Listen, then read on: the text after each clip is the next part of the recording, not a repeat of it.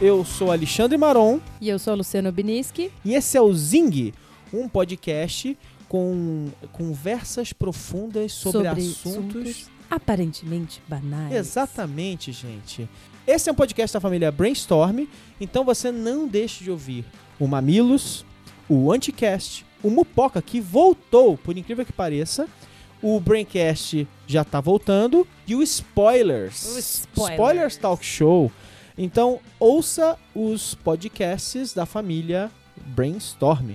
Então, Luciana, estamos Hum, chegando lá ao quinto episódio hoje. O que, se a gente mantiver a promessa de 10 episódios, significa que estamos, Manteremos na metade. estamos na metade da nossa temporada. Vamos Pelo manter? menos 10. Pelo menos 10. É, pelo menos 10. Tem gente realmente assim. Curtindo. Que feliz, o pessoal lamentou. Teve gente lamentando, falando assim, poxa, só 10. Aí eu tive que acalmar o pessoal e dizer assim, não, são 10. Aí a gente vai parar, respirar fundo, pensar melhor como é que a gente vai fazer e a gente vem pra uma segunda temporada com uma série de ideias, tendo avaliado o que a gente fez.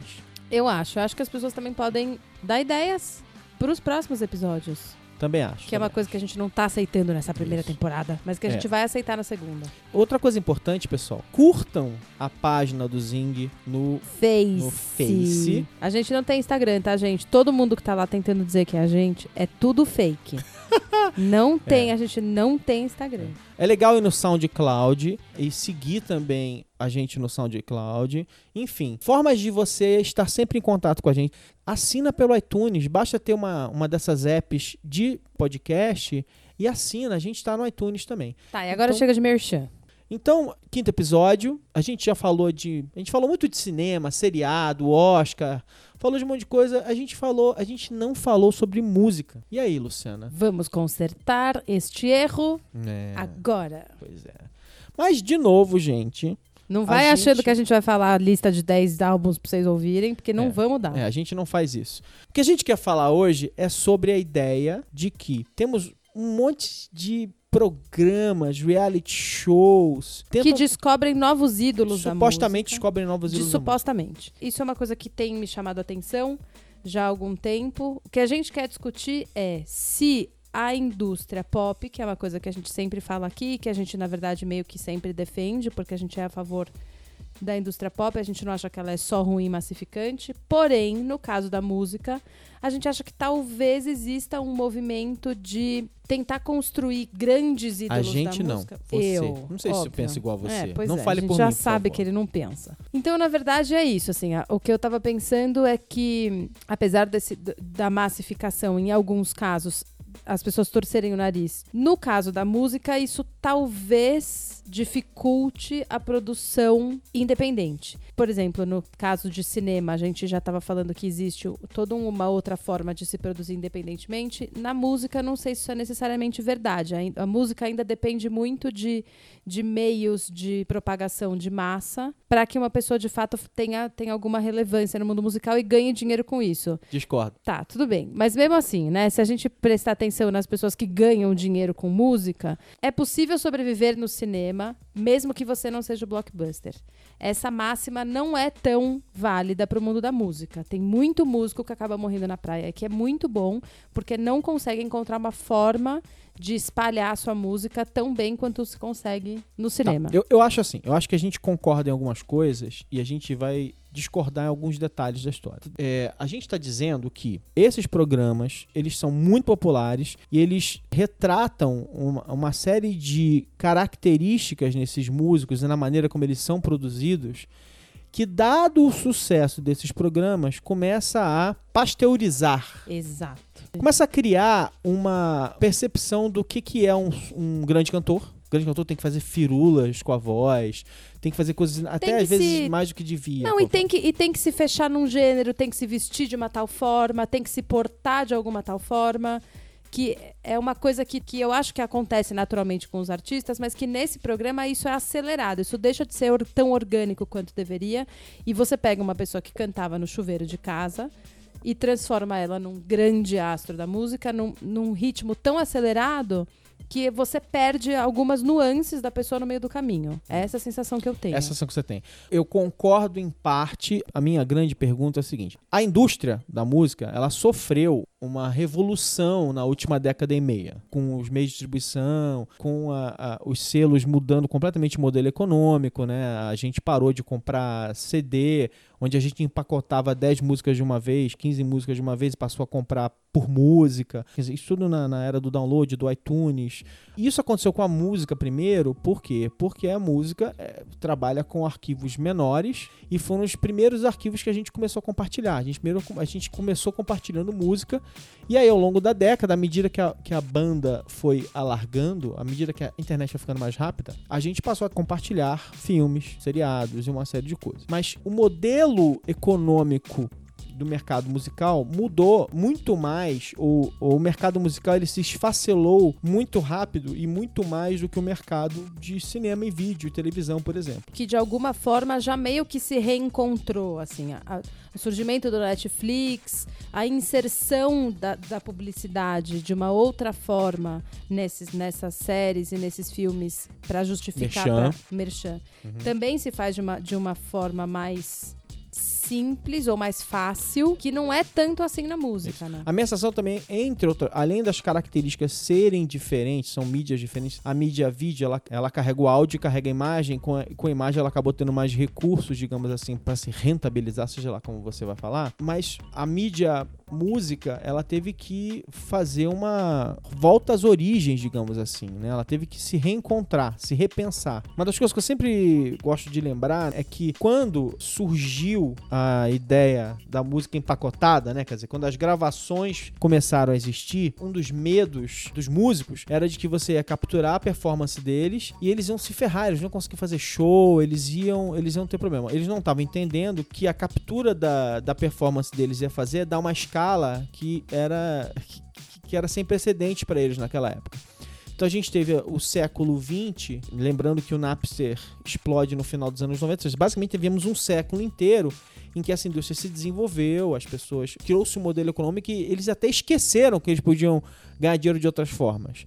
Eles esqueceram Então- que esse modelo econômico poderia ruir de alguma forma. Também. E eu lembro que quando ah, esse modelo ruiu, muitos artistas ficaram assim, e agora, como é que eu faço? Né? E aí, a ma- maneira como essa indústria foi se reinventando foi colocando de pé uma estratégia nova focada principalmente na ideia de que eu vou ganhar dinheiro com o show. Dizem que é por isso que os shows, que o patamar de preço de ingresso mudou também. Eu conheço um pouco mais, eu acho que isso é verdade, mas eu acho que também não foi só por isso que o patamar dos shows aumentou, mas porque também hoje em dia existe um- uma pressão muito maior para você criar uma experiência para o seu espectador que seja tão diferente dele ficar na casa dele ouvindo Aham. o, o disco que justifique ele sair da, da casa dele, e justifique ele continuar indo pro seu show. Porque então, a Madonna, eu acho que é um dos grandes exemplos disso, a Beyoncé também. A Beyoncé canta músicas de diversos CDs dela.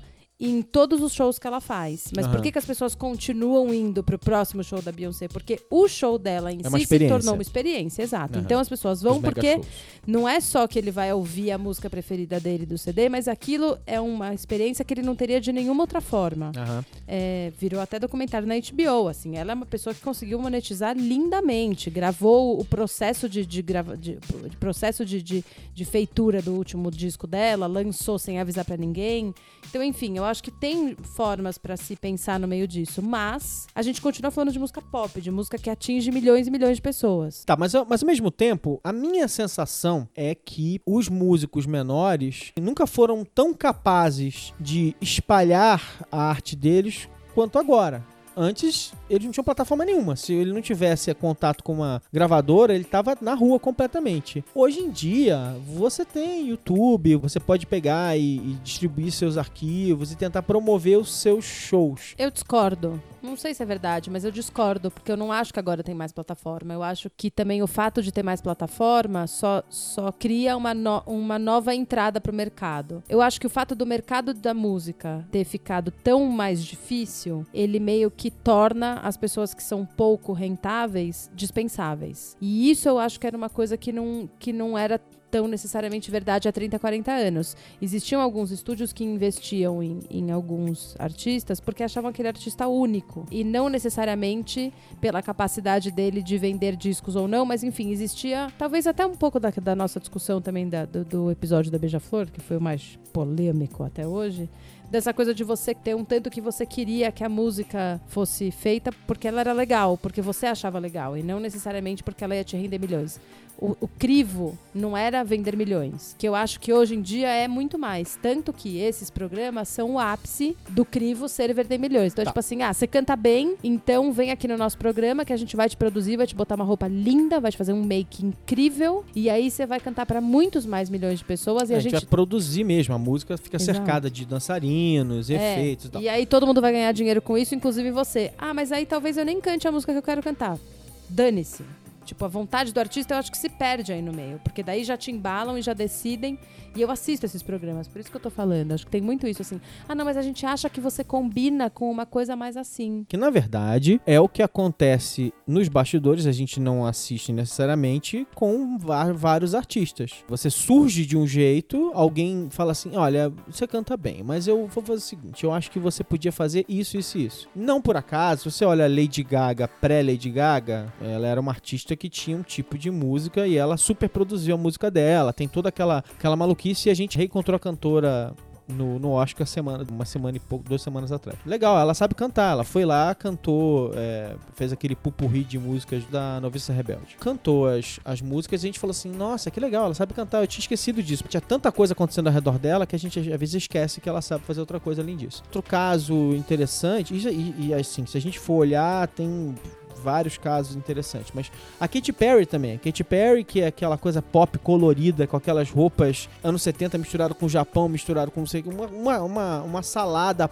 super pop, ela não era assim, inicialmente. Ela era só uma cantora. E ela, para variar, cantou na igreja, não sei o que lá, os pais são religiosos e tal. Mas a minha sensação é de que grande parte do que a gente vê nesses programas também é uma, as claras ou espetacularizado pra gente assistir daquela, né, daquele, daquele pacote, o, o processo que muitos produtores aplicam nos talentos que eles encontram por aí. E de novo, a mesma coisa acontece com inclusive pessoas que são avatares interessantes, mas não necessariamente são bons cantores. Sei lá, Britney Spears é um ícone pop e tal, não sei o que, não canta porcaria nenhuma, não canta bem. Aliás, não canta bem mesmo. Não é que nem a Lady Gaga que sabe cantar e foi fazer alguma outra coisa. A Britney Spears, ela é uma entidade, ela não é uma cantora. A Madonna não é uma super cantora, é certamente muito melhor do que a Britney Spears, mas ela não é uma super cantora, ela é uma, ela é um algo mais, ela é uma entidade, ela, ela, ela é, é, artista. uma, uma, uma, isso, ela boa. é uma artista. Ela é uma artista com uma visão que uma parte do arsenal dela é a voz, Sim. né?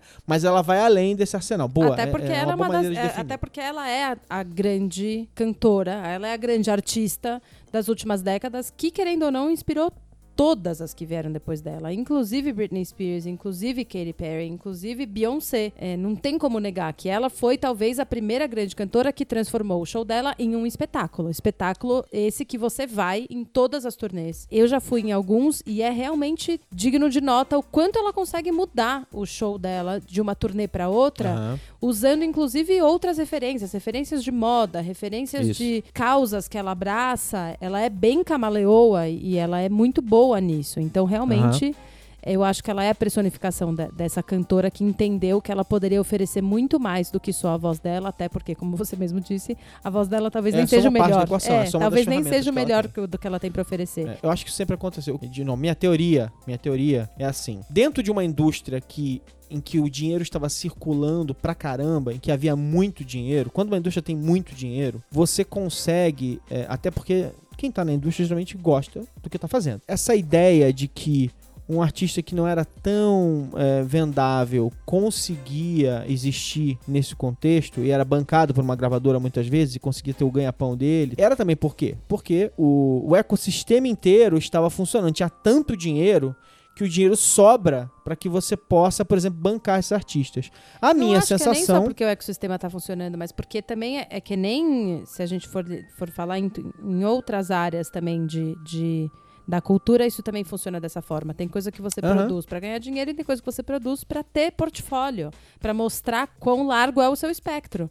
Então tem coisa que você tem, tem artista que você produz porque é isso, porque é, é interessante você ter um artista de jazz numa época que a gente sabe que jazz já não vai mais vender milhões. É engraçado porque a gente vive num mundo do nicho extremo, né? Todo mundo tem gosta de alguma coisa e é muito mais fácil você achar as pessoas, porque o atrito baixou, né? Agora você coloca a música digital, você tem uma série de formas de descobrir música, tanto organicamente quando as pessoas trocam música entre si, como com todos esses programas de descoberta de música, serviços de streaming de música que a gente paga hoje em dia, né? Spotify, essas coisas todas. Então a gente tem como ir descobrindo a música, conhecendo gente nova. A minha sensação é que enquanto antes eles podiam, os artistas menos populares podiam aproveitar essas, essa sobra de dinheiro causada por um ecossistema saudável e para construir portfólio. Acho que muitas vezes construir portfólio é o seguinte: gente que ama música, tá dentro do mercado da música, tem o dinheiro disponível,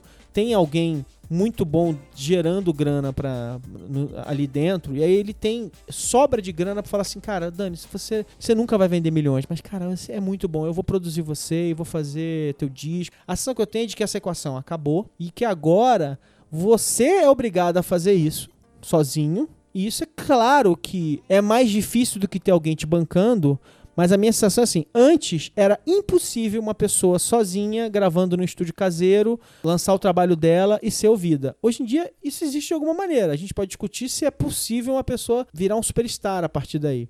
Mas ao mesmo tempo, uma das discussões do mundo do dos super nichos é, é de que os, as super bandas, os super artistas, eles estão cada vez mais raros. A gente. Há quanto tempo não surge um super artista. Um dia o U2 foi a maior banda do planeta. Um dia a, a Madonna ainda é. Mas se você olhar bem, os que estão em atividade são os que estão em atividade há 20 ou 30 anos. Talvez a Lady Gaga surgiu, a Adele surgiu. Mas você olha, a, Mas não se a- a. Beyoncé surgiu. É, mas a, a Lady Gaga também já lançou outras coisas e não funcionou. Eu, mas eu não concordo. Eu não acho que antes era mais difícil. Eu não acho que. Eu acho que antes você de fato não tinha a parafernália pra fazer na sua casa. Então você tinha que achar um estúdio na sua cidade e você ia lá gravar. E tem algumas histórias bastante sensacionais. É, você tinha que, Disso. tem que arrumar um padrinho, tinha que arrumar um padrinho também, né, Pra pra lançar você. Sim, e aí também tinha um pouco dessa coisa de você apostar em 10, 20 artistas pequenos, porque se um deles desse certo, você pagava todos os outros. Então também tinha uma coisa de, de você de ser uma aposta, assim, de, de alto risco. Até Isso. que, até que desse certo. O que eu acho é que hoje em dia isso não acontece mais. Essa coisa de antes você apostar em 20 artistas pequenos e deles terem um certo público, mesmo que seja local, hoje em dia não existe mais. Hoje em dia, ou ele vira nacional e, ou global, ou ele morre. Ele não tem como ficar local por muito tempo, porque ele acaba sendo engolido por esses artistas globais que acabam roubando todo o espaço desses artistas que antes eram locais, Locais. E, que, e que inclusive por uma falta também de ferramenta, né, como internet, de você di- disseminar a música, você acabava também de- prestando mais atenção nos seus artistas locais. Ferramenta de promoção e distribuição. né? Sim, e aí aca- acabava que a promoção era mesmo a, a viagem física até outras cidades para fazer show e conquistar o teu público. Até que isso te tornasse, sei lá, né? até que a gente. E aí talvez existem unanimi- unanimidades dessa época, também porque, como não se tinha dinheiro e como não se tinha formas de disse- disseminar a música, acabava que as. Que, que as, as gravadoras faziam já contratos de cinco, seis álbuns, por exemplo, com o U2 da vida ou Beatles da vida. E aí, Beatles da vida não, porque Beatles eu acho que é uma unanimidade completa e é, total. Eu amo com muita paixão. Mas eu acho que talvez eles tenham sido favorecidos em algum momento, e pelo fato deles serem muito unanimidade, de terem contratos por inúmeros discos, Aham. de ousar mais em alguns discos deles, de saber que eles seriam os maiores, porque eles já tinham, eles já estavam num patamar que at- até alguém chegar neles seria muito difícil desbancá-los, Tá. que não é também algo Boa. que acontece hoje. Boa, mas, mas você acha que as- os artistas ousavam mais porque tinham ah, essa proteção de um contrato de cinco álbuns? Ou eles ousam mais hoje quando eles não têm nada a perder, por exemplo? Não tem o que perder. Eles não têm mais um contrato de cinco álbuns. eles vão ter que lançar aquele álbum e fazer acontecer. Não, eles usavam mais antes, não tem dúvida nenhuma. É só você pegar a discografia das grandes bandas, em, com aspas aéreas gigantescas, dos nossos últimos tempos. Assim, se for pegar as grandes, grandes bandas mesmo, que, que lotam o estádio, que fazem turnês mundiais é, recorrentes e, e, e rotineiras, Coldplay, que lança a mesma música há 10 anos. A, Beyoncé eu acho que é ponto fora da curva, mas porque é isso, assim, ela, Porque ela adora explora. Não, eu não gosto da Beyoncé. É porque eu acho que eu, é porque eu acho que ela explora o lado artista dela. E o Aham. Coldplay também, mas é que o Coldplay ainda consegue vender a mesma música há 10 anos. Eu nunca vou conseguir entender. Por exemplo, não- é isso, assim, eu não consigo imaginar o Coldplay lançando um revólver. Tá, mas a minha questão nessas horas é a seguinte: será que a gente não está sendo afetado por um outro fenômeno que é num mundo multifacetado em que, todo, em que, em que, em que uma banda pode sobreviver com, com públicos menores? É mais difícil você criar uma super banda? É mais difícil criar um novo YouTube? É mais difícil criar uma nova Madonna? É mais difícil ter esses superstars, assim. Por quê? Porque você vive num- num- numa realidade em que você tem muitos artistas com públicos menores, em vez de ter um artista que, que pega todo mundo. Eu acho que é um pouco dos dois. Não acho que dá pra gente separar completamente. Eu acho que tem um tanto disso que é do mercado, que é do jogo. E aí realmente fica mais difícil você ser unanimidade, até porque, né? Nem Beatles foi, nem Rolling Stones foi. Mas quem não gosta dos Beatles tá só errado. Mas eu acho que tem um pouco esse, esse caráter de você ter que vender todos os seus álbuns a ponto de você não se permitir ousar. Ou de você ousar de outra forma. Por exemplo, tem uma banda que, que aí sim é uma das minhas preferidas da vida e que eu acho que explora isso de uma forma bem cabeçuda, porque eles são cabeçudos, que é o Radiohead. Eles exploram outras formas de divulgar a música deles como forma de também tentar de- tomar pra si o processo Isso, criativo. como- é como- não, é só isso, né? E também assim, nós somos grandes é, o bastante para experimentar modelos e tentar desbravar o mercado. Tu Sim. quase que puxa para si a missão de, de procurar modelo novo, né? Sim, e aí eu acho que também talvez ele seja um ponto fora da curva, porque eles lançaram o In Rainbows de forma completamente independente. Você baixava o disco e pagava o quanto você quisesse pelo disco, e eles nunca ganharam tanto dinheiro com o álbum. Como eles ganharam com In Rainbows. Mas, por que, que eu acho que é ponto fora da curva?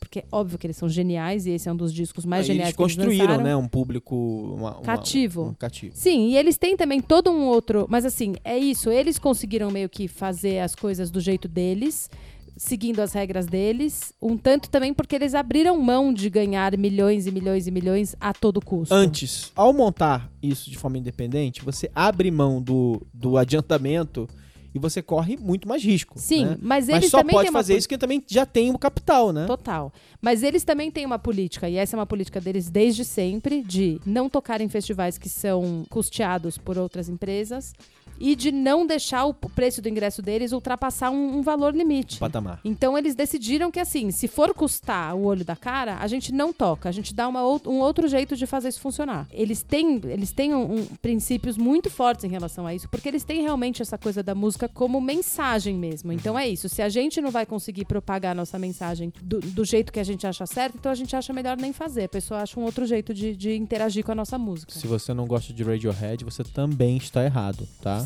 Completamente errado. Nesse, assim, não tem nem o que discutir. Eu tenho uma outra, também uma outra coisa pra falar sobre isso.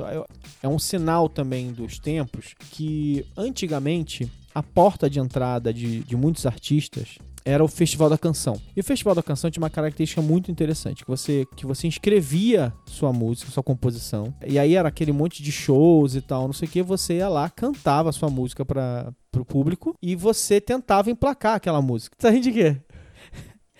Ai, gente, vou ter que contar uma história pessoal, tá? Eu tô rindo porque isso me lembrou que, além do Festival da Canção, a gente também tinha o glorioso Chacrinha, que era praticamente o Festival da Canção da galera que não tinha capacidade pra ir pro Festival da Canção. E que não sabia cantar. Que não sabia cantar, exato. E, portanto, Show quem foi no. Chacrinha? Meu vô.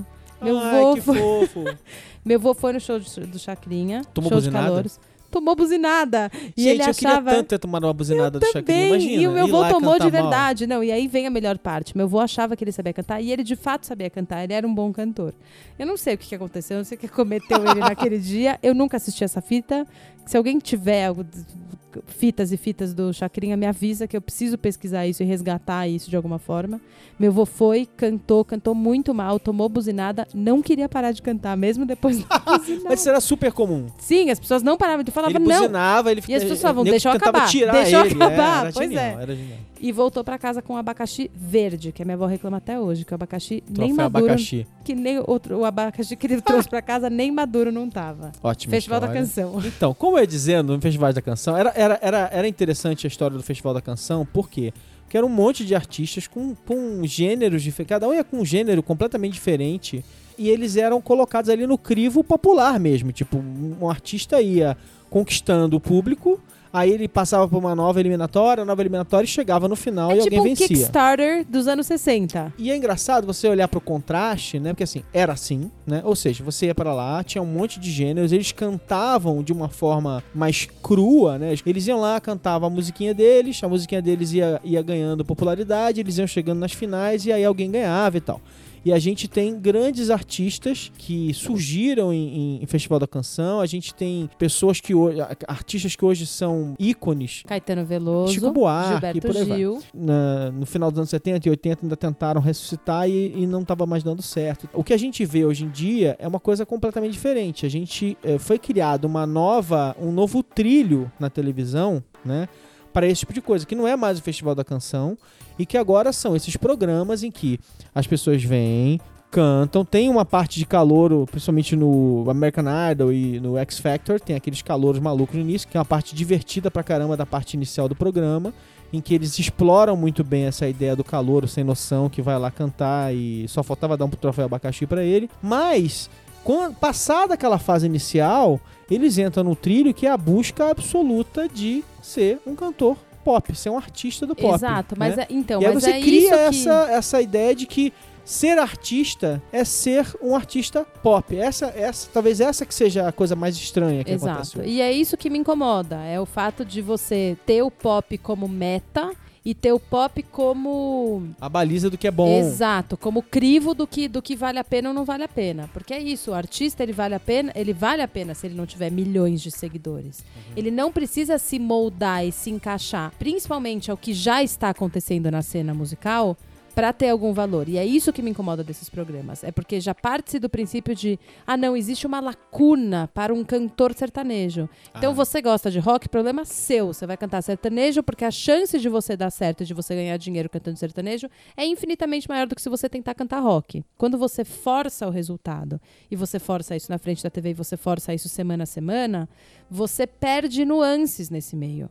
E aí, quando você perde nuances, você corre o risco de perder um grande artista. Porque o que eu acho é isso. Você vê que, que mesmo nas audições desses grandes programas, tem gente ainda tá indo lá porque percebe o valor de estar exposto à televisão. Isso. Sem estar buscando necessariamente. vencer o programa, que quer de repente é Se conseguir, mais, conseguir can- continuar cantando em outros É, lugares. e tipo, tal. sei lá, passar pelo crivo do Simon Cowell. Não precisa passar por isso. Você pode encontrar ali a sua voz e ir atrás do seu público. E eu acho que talvez nos Estados Unidos isso tenha acontecido mais do que no Brasil. E eu acho que talvez. E aí, apesar disso, disso ser uma preocupação para mim global, eu acho que no Brasil é maior ainda. Nos a- no Brasil a gente tem muito poucos artistas pequenos. Eles não. Assim, existe também uma, uma dificuldade de se encontrar casas de shows que sobrevivam para esses artistas, que deem palco para esses artistas, que também não vão encher estádios de futebol, ou mesmo, enfim, esses, esse, esse bando de teatro que tem nome de banco, e deixar que as pessoas de fato, se, eh, né, se- assim, volt- voltem a esse momento da- do Festival da Canção, onde você ouvia o artista, se identificava com o artista, e aí podia acompanhar a carreira dele de uma outra forma. Só lembrei de uma outra coisa que eu achei muito engraçada. Senta que lá vem história, pessoal. Que essa história também é meio boa. Bom, pra quem não sabe ainda, eu vou, vou admitir. Um dos meus maiores guilty pleasures. Eu sou completamente louca por Los Hermanos. Los Ah, Eu Hermanos, já notei. Los Hermanos vai fazer, um, vai fazer show no Rio de Janeiro pra comemorar o aniversário, os 450 anos do, do Rio de Janeiro. Mas enfim, o show vai ser só em outubro. Começaram as vendas e eu tava conversando com meu marido sobre isso, porque eu perguntei pra ele, falei, ah, você quer ir comigo? Ele falou, de jeito nenhum. Eu não quero nunca mais ir num show dos Los Hermanos com 30 mil mulheres berrando todas as letras, que é exatamente o que acontece em todos os shows deles. A segunda parte aqui daí a gente falou, é, lembra de um show que teve do Los Hermanos? Enfim, o Felipe falou, ah, o primeiro show que eu vi do Los Hermanos foi no... A gente queria lembrar o nome do lugar, que era o Olímpia. E ele foi procurar onde tinha sido de fato esse show e ele, Los Hermanos tinha aberto pro show do Charlatans, que o Felipe ama. Então ele foi para ver o Charlatans, acabou vendo Los Hermanos e a gente foi ler a crítica. Los Hermanos tinha acabado de lançar o segundo álbum deles, depois de Ana Júlia, e a crítica de... Acabou. acabou. Acabava, detonava completamente o álbum, falava que as pessoas não estavam interessadas em absoluto, que todo mundo ficou pedindo Ana Júlia insistentemente. Eles não cantaram Ana Júlia, que foi tipo o maior flop da história. E aí eu achei isso muito engraçado, porque eu também eu acho que o Los Hermanos, não é só porque eu gosto dos Los Hermanos, mas eu acho que o Los Hermanos também tem uma trajetória um pouco erma em relação a, a outras grandes bandas do Brasil, nos, né, eles, Bem eles particular, né? Eles, Sim, eles Eles pararam quando estavam no auge. Exato. Eles, eles tinham tudo pra ser um one hit wonder, há quem acha que eles são até hoje. E aí eles falaram: não, a gente não tá afim de dinheiro, a gente tá afim de fazer o tipo de música que a gente gosta. Não, mas aí ninguém vai gostar. Bom, tudo bem se ninguém gostar. E de fato ninguém gostou durante algum tempo. Até que começou a se criar uns- uma certa, um- uma certa acho paixão os fãs- cult. Os fãs que eram, que eram fãs e pronto foram ganhando número, né? Eles foram existindo. Tem uma coisa de achar o público, né? Que é super importante. Sim, mas eles insistiram E nem sempre é insistiram- fácil. Não, e não, com eles não foi fácil, porque mesmo eu lembro que quando eu comecei a gostar de Los Hermanos, que não foi desde o começo, é, eu fui, da, eu fui da, da galera que ouviu a Ana Júlia e falou: Mano, que coisa mais sem noção. Não fiz questão de ouvir o segundo álbum deles. Quando eles lançaram o terceiro, foi que eu comecei a me interessar. Aí me apaixonei pelo E o segundo. segundo álbum é muito bom. Muito bom. E eu E não quando sou, eles eu lançam- não sou fãzoco Fã do de Los-. Hermanos. Não, não sou, não odeio, mas também não tenho essa E idolatria. quando eles lançaram o terceiro, aí sim eu comecei a frequentar shows. Os shows eram pequenos, não eram grandes. Apesar deles já movimentarem bastante gente, é isso que eu tô querendo dizer, eles movimentavam bastante gente por os parâmetros brasileiros. Isso. Mas eles nunca movimentaram muita gente. Quer dizer, nunca não. Agora eles movimentam, eles esgotam todos os shows que eles fazem, mas também porque é isso, né? Eles também acabaram. fazem só de vez em quando, né? Fazem só de vez em quando e sempre prometem que é o último e a gente fica desesperado e vai. E aí, quando eles anunciam, eles falam: Não, mas não é o último, tem outro. A Tem gente outro, vai, a gente fala, ei, vai todo mundo de novo. E, enfim, quem não gosta dos Hermanos é, vai ter que ouvir disco mesmo, porque se tentar ir no show não vai conseguir ouvir as letras, vai ter um monte de mulher berrando e é isso mesmo. Eu acho que essa, que essa discussão sobre pasteurização tem muito a ver com uma coisa que eu lembro de ouvir muito no final dos anos 90 e início dos anos 2000, que era a frase educar para o mercado. É a ideia de que você precisa adquirir skills apenas para se sustentar e não mais só porque você precisa adquirir skills e pronto. O curso superior ele tem que formar você para você se tornar um grande profissional e a partir daí é, é, vira vira a definição de sucesso, né? Então eu acho também que a gente começa a criar essa, essa discussão de que você só é um bom artista se você faz muito sucesso, de que você só é um bom artista se você se encaixa nessas definições de mercado. Você só é um grande cantor se você faz firulas com a sua voz. É, é, essa coisa assim, totalmente direcionada, é um trilho pro sucesso. Tipo, ou você vai nessa direção, ou você não é ninguém. Isso é uma coisa que me incomoda um pouco. E eu acho que esses programas acabam exacerbando essa tendência. Você precisa estar nesses patamares. Porque está às claras. Mas né? é que eu Antes acho era- que mais do que exacerbar isso, ele mata o que não é isso. E esse é o meu maior problema. Se ele só exacerbasse a pasteurização e quanto isso pode te render de dinheiro, tudo bem, mas o que eu acho é que existe um espaço finito no mundo da música. Eu realmente acredito nisso, até porque de- você demora para ouvir música, a gente não tem tanto tempo livre assim. E quando esse espaço é ocupado pelos pasteurizados, você fatalmente acaba matando os mais diferentes, os mais esquisitos mesmo. E acho que gente fa- aí falta espaço para os esquisitos. Tem alguns artistas, e teve até. Isso até é uma Júpiter discussão. Maçã nunca, Júpiter nunca Maçã. será um astro. Talvez sim, porque a gente acabou de falar dele aqui, né? Quer dizer que ele chegou em algum lugar. Tem alguns grandes nomes da música que não começaram de uma maneira pasteurizada, que hoje talvez não tivessem conseguido alcançar o sucesso que eles alcançaram, como eu acho que é o caso do Neil Young. Acho que é um cara que foi super marginal durante muito tempo da carreira dele. É, e foi isso, assim, foi conquistando um público cativo que talvez os artistas de hoje não tenham fôlego ou estamina para investir, para Eu, eu acho que você Perdurar. tá sendo saudosista, mas tudo bem. É, tudo bem, pode me achar Tá ficando saudosista, velha, eu tô- Luciana, Eu tô tá ficando velha. Eu tô começando a achar que saudosista. sim, até porque eu tava pensando aqui, eu falei, gente, acho que é que eu tenho mais de Bons- legal pra dizer. Bons eram os tempos de outrora, com aqueles artistas. Nina Simone. ah, blá, blá, blá, gente, blá. era bem mais legal mesmo, mas Você enfim. tá ficando saudosista. Eu não, Também eu, eu não acho. consigo. Eu, Mas o que eu acho assim, ó, nisso. deixa eu falar. Pois é, chegou esse momento, eu fiquei velha. Mas o que eu acho é que assim, ó, não sou só eu que penso isso, tem muito crítico por aí que também pensa isso, e a gente começou falando de Katy Perry e essas grandes cantoras. A apresentação dela no Super Bowl foi muito criticada Foi. por muitos críticos Uhum. é, americanos, inclusive baseado nisso, assim, ela é tão pop, tão pop, tão pop que ela não é nada. Ela é tão pop que a apresentação dela, Ela é uma bolha que que não estoura. é, no fim das contas, ela é só É o oca. espetáculo. É só- ela é é só o que ela, ela é só levitar durante o Super Bowl e cantar as músicas que todo mundo já estava cansado de ouvir e aquela e aquele, aquele toda aquela parafernália em volta dela que a gente já tá cansado de ver, com alguns artistas convidados que no fim não interagiram com ela em absoluto. Existe também um- uma certa estafa do mercado em relação a esse pop que é tão feito para brilhar que no fim das contas ele não traz muito mais do que isso. Ele fica oco. Eu acho que os artistas, essa classe de rebeldes, criadores, os artistas eles se motivam muito por alguma coisa que é um arrastão e se motivam pra ir contra a corrente. Então, às vezes eu acho que no mundo, no mundo da criação, até quando uma coisa é ruim,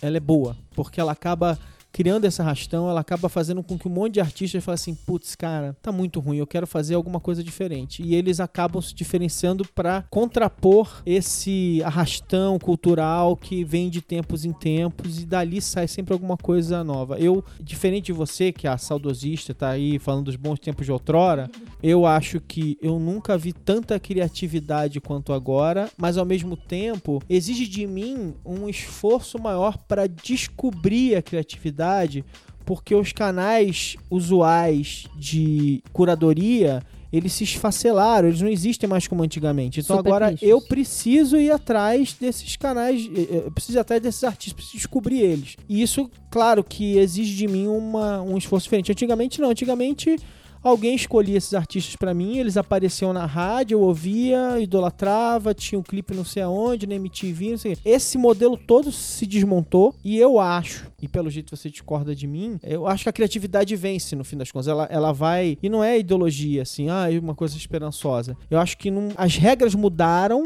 mas esse talento, essa capacidade de subverter as regras, de lutar contra essa corrente, contra esse arrastão cultural que vem de tempos em tempos, é o que faz a gente descobrindo aqui e ali pessoas talentosas que fazem uma coisa diferente. É, eu obviamente discordo de você, mas eu acho que não acho que o talento necessário, assim, eu concordo com você que o talento necessariamente acaba vindo à tona, porque ele acaba sendo mais forte do que qualquer mercado ou qualquer sistema que se crie em volta, mas eu acho que ele atualmente tem que nadar mais do que ele tinha que nadar antes. E aí eu, não sei- eu acho que a gente ainda continua perdendo alguns grandes artistas pelo caminho. Mas enfim, é isso, né? O mundo da música sempre acaba rendendo umas histórias muito boas pra gente, independentemente de de ser pelo caminho. Talvez esse caminho, isso que você tá dizendo, assim, o fato de ter esse caminho não convencional cria histórias muito mais maravilhosas do que a gente poderia sonhar, tipo Searching for Sugar Man.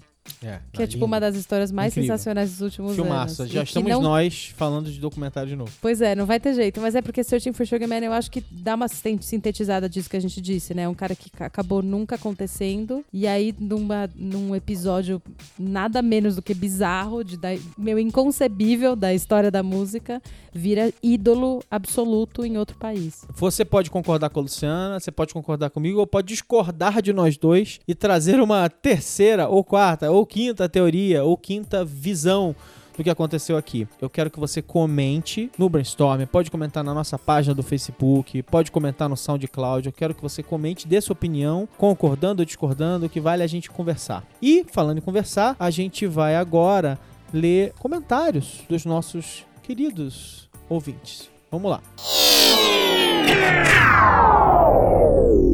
Então, hoje a gente falou pra caramba aqui, a gente vai ler só um comentário. Gente, a Luciana, ela vai, ela vai atiçando a galera, né? Então, o Antônio Marcelino diz o seguinte: Luciana, preste atenção para que você possa é, eventualmente dar as suas respostas. É, lá vem. Muito bom episódio, aliás, o programa todo. Obrigado, Antônio Marcelino. Você é um cara de muito bom gosto. Aí o Antônio Marcelino diz o seguinte: ó. Um, sobre soberba e arrogância. Luciana, não trabalhe com comunicação como eu acho que você trabalha, mas culpar o ouvinte por não ter entendido o que estava implícito na sua fala, né? Forçar um pouco a barra. Talvez você devesse ter se expressado melhor ao expor seu ponto de vista, já que ele entendeu exatamente o que você disse. Entendeu literalmente o que você disse, né? Ele só não foi telepata de concluir o que você quis dizer. O que, que você tem a dizer sobre isso, Luciano? O que você acha? Você concorda, discorda do nosso Eu acho que querido cada- Antônio Marcelino? Não, eu acho que eu vou acabar com essa discussão e vou dizer que cada um realmente tem o direito de interpretar do jeito que quiser. Eu não tenho como influenciar como as pessoas interpretam o que eu disse. Mas acabou assim, você vai,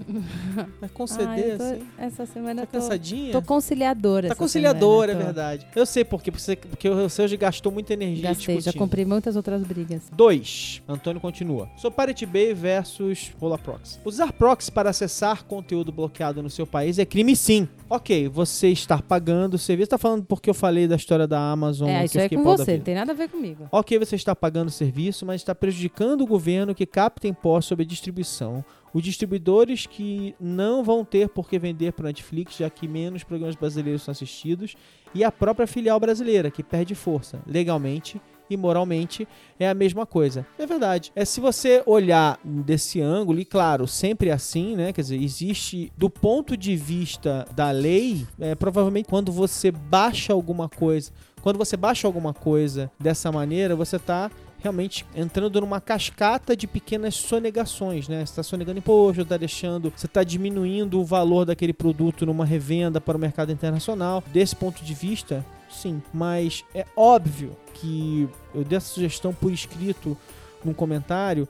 Tem um livro ótimo sobre esses assuntos chamado The Pirate's Dilemma, que fala sobre essas forças em que os consumidores, insatisfeitos com as regras estabelecidas, eles começam a quebrar as regras e a partir daí, e, e de novo, né, o consumidor ele não é necessariamente um, um, um ser politizado, ele é um consumidor, ele não é um RG, ele é um CPF. Ao ser consumidor e não necessariamente ser cidadão, porque é como ele, ele é tratado nessa, nessa transação, ele, ele não, não, é- não precisa ser organizado, essas coisas acontecem de uma forma meio amorfa. O, o movimento dos, dos torrents, né, da troca de arquivos, ele até se organizou depois, mas ele não, ele não era uma coisa organizada, ele foi acontecendo naturalmente, as pessoas foram se interessando, descobrindo e aderindo, e elas mudaram a face do mercado a partir desse comportamento. Então, entender o comportamento do seu público também é algo importante. Eu eu acho que é muito mais isso. Eu entendo, eu, eu, eu- eu não, não há como discordar do aspecto legal da coisa, mas é isso. Então, por hoje é só. Até a próxima semana, quando voltaremos com novas discussões profundas sobre assuntos aparentemente. Banai. Então é isso, galera. Beijo, obrigada. Um beijo pra todo mundo. Até a próxima.